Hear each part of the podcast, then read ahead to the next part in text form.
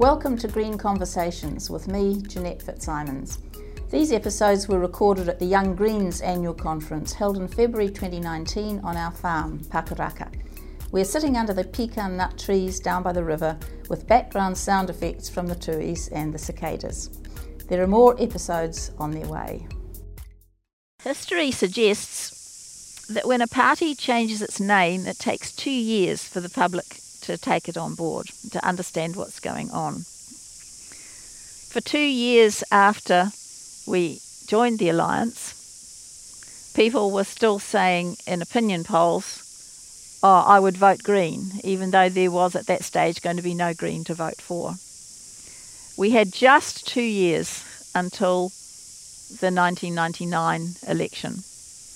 So we knew we had to re-establish our identity quite quickly, and that was hampered by Rod and me still being Alliance. But we were adamant that we wouldn't renounce the label that we were elected on. The polls were not encouraging. People had finally realised the Greens were in the Alliance and they were not about to change again in a hurry. I clearly remember a meeting at Joel Cayford's house. He was co convenor of the Greens at that time, where a knock on the door ushered in a planned delegation of Auckland Greens who'd come to lobby us. Jeanette and Rod, you are damaging the party. You must declare yourselves Green MPs now to the Speaker and renounce all alliance ties. You must use the word Green on all press releases and letterhead and when you're speaking.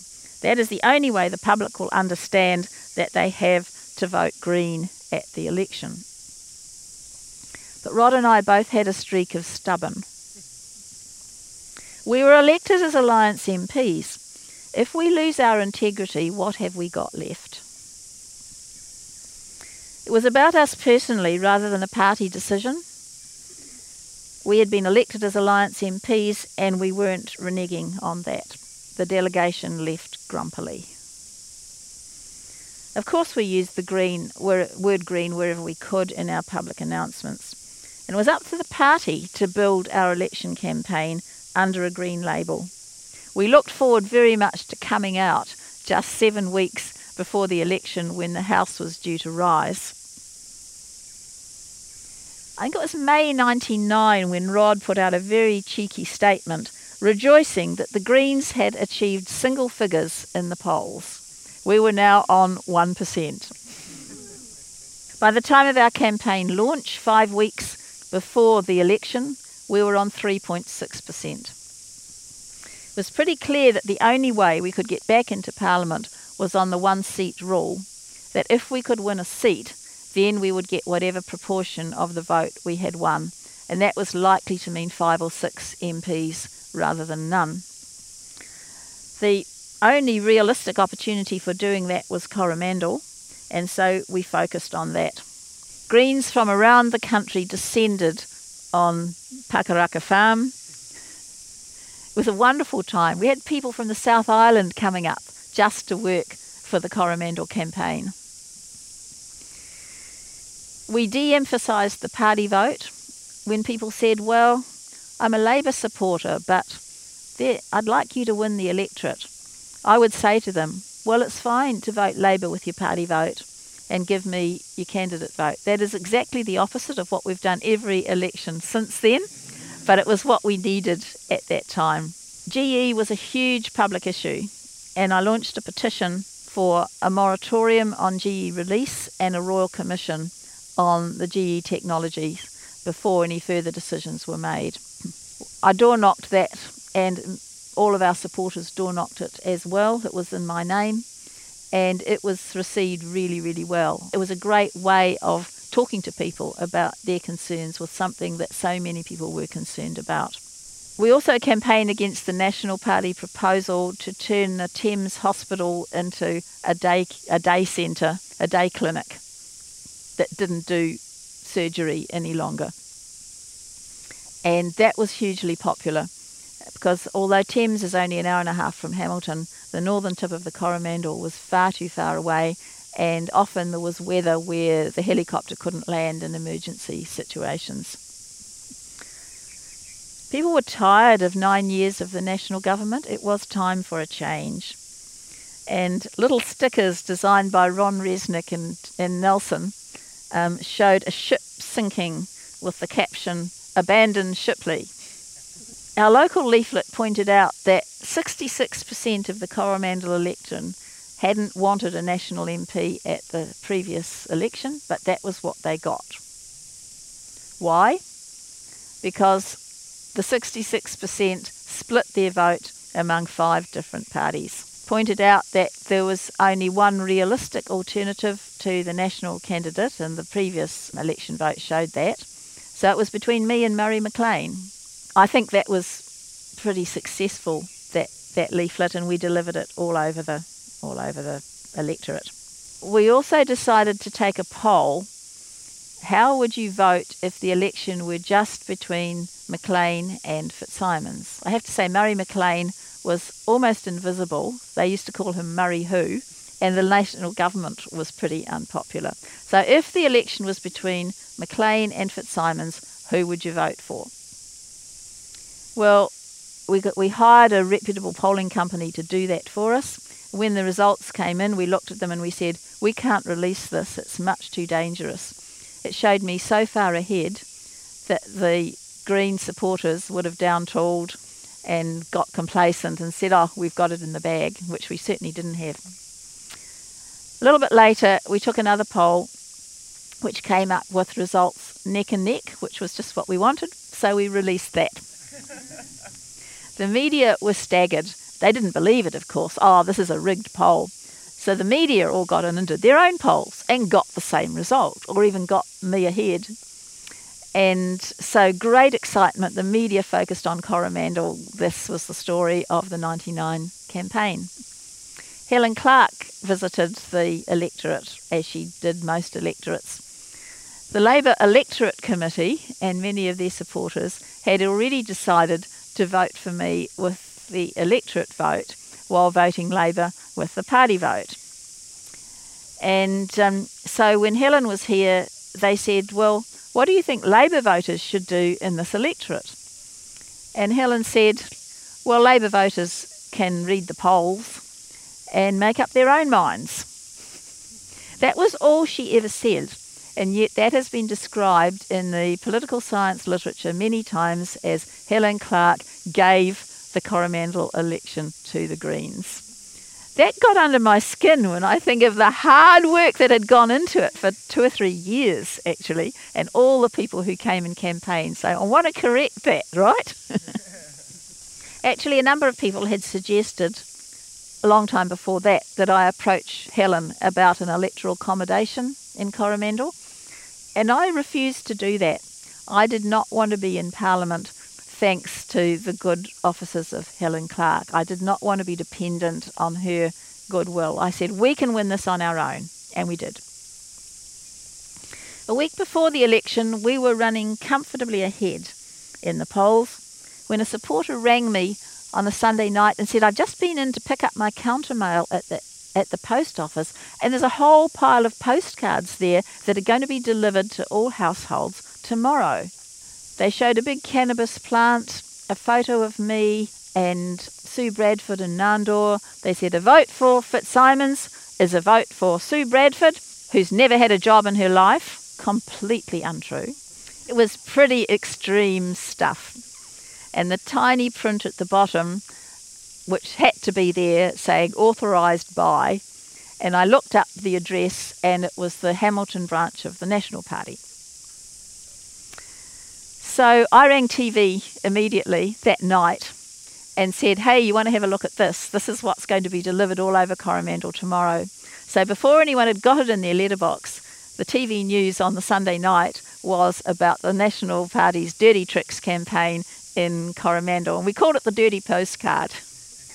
On election night, I was so green that I went down to our party gathering in Thames at half past seven to be with the rest of the troops. No party leader ever does that. They stay at home and they watch it on TV until they know whether they've won and which way the election's going and all the rest of it. Then they have their, their sound bites prepared and then they swan in on their party gathering at 10 o'clock at night or later. But you see, nobody ever taught me this stuff. So I went down there at half past seven, and um, the media seized on me because there was no other party leader available at that time of night. Both of them had power packs on my belt and mics, and they would take it in turns to line me up in front of a camera and say, We're going live now. And then you'd stand there for 20 minutes, and they weren't going live at all, they just wanted to get in before the opposition. And I found myself saying things like, How many different ways are there to say there is still no news? it was a very tense evening. I didn't dare drink the sparkling Feijoa wine that everybody else was celebrating with. Um, I drank cups of tea and orange juice until two o'clock in the morning when I the media all left and I allowed myself the first glass of wine.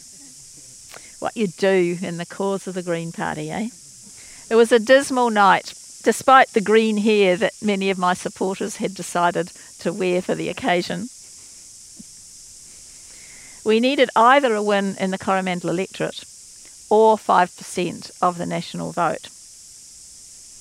When results stopped coming in at 2 or 3 in the morning, I had lost the Coromandel electorate by 140 votes, and the Greens were on 4.9%. The next 10 days we had to wait for the special votes. It was a really surreal time we couldn't get on with the next stage of our lives because we didn't know what it was going to be. I guess the answer is what I chose to do. You catch up on sleep, which you're really, really behind on. You catch up with the spring garden, which has been terribly neglected. And you write all your thank you letters to all your supporters. So that kept me going for, for 10 days. But during that time in no man's land, there was one person who was the most amazing supporter phoned me on election night, sent flowers on election night, phoned me every couple of days through the 10 day period saying, Don't worry, you're going to make it. The ferals will have come down out of the bush and they'll put you in on the special votes. and this was Bob Brown, the leader of the Australian Greens, who I, I count as a very good friend, even though we've never spent a lot of time together. He's an amazing politician. He recently put out a book of his memoirs and short stories it was all about being positive. If you can get hold of it, it's a great read. And he was right. The ferals or whoever else had come down from the hills. On um, the final day, Harry was scrutineering in Thames, and I was preparing to go to Wellington. If we'd lost, I had only a week to clean out my office, which was going to be a massive job. If we'd won, I needed to get the Green team together because the government had been formed the Labour Alliance um, coalition had been formed. Um, they hadn't been had ministers sworn in because you can't till after the special votes are counted, but they knew what they were going to do, um, and they were all organised, and we weren't. So anyway, when I left Thames to go to the airport, 20% of the votes had been counted, and they were running in my favour. And I said, "Oh, you know, that doesn't mean anything. Not a representative sample." And more kept coming in as I drove out across the plains, got to 60%. You're actually now ahead on the total. Oh, this could happen. 80% counted, you're now clearly ahead. I thought, gee, I better let people know. I said, Rod, are you sitting down? Yes, he said, on my bicycle. and I said, well, get off and stand on the footpath. now go home and pack and come to Parliament because we're in. So he couldn't believe it. I said, Look, can we divide up the other new MPs between us and make sure they all get called in the next half hour or so? So Sue Bradford, Sue Kedgley, Nandor Tanczos, um, Ian Ewen-Street. And there was a possibility of Keith at number seven. If I got in, it was going to give us six MPs. If the Greens got over 5%, it was going to give us seven. So we gathered in Wellington. We had a photo taken on the steps of Parliament. We all went out to dinner together. All the people coming past said, Hey, you guys, you made it. Isn't it great? it was a time of huge excitement. We brought Keith down. He joined us for dinner, but he's sitting there with his phone over dinner, uh, tracking the party vote, which wasn't in yet. Were we going to be over 5%? That didn't come through until about three o'clock in the morning, and um, we finally knew that um, he had got in. We had, the Greens had got 5.1% and had seven MPs. Neither of us felt like any wine at that stage, so we went off home. so that was the Greens' entry into Parliament. I mean, the next week was absolutely crazy. We had no offices, we had no telephones. The new five new MPs who didn't even know where the toilets were yet, and the government's about to start up and running, and we had a lot of catch up to do. And we had caucus meetings to try and figure out how we were going to unite these seven MPs who didn't know each other very well, who were all sort of experts in their field, but didn't have a history of working as a team. Um, how we're going to meld them into a caucus with a common view, what sort of what sort of rules we were going to have.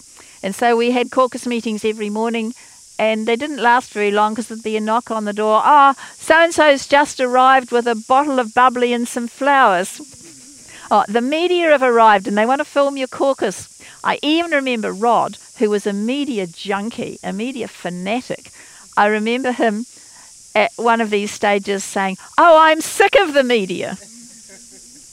I thought I should have recorded that for posterity because it was such an unusual statement coming from Rod. Anyway, um, that was how it all started.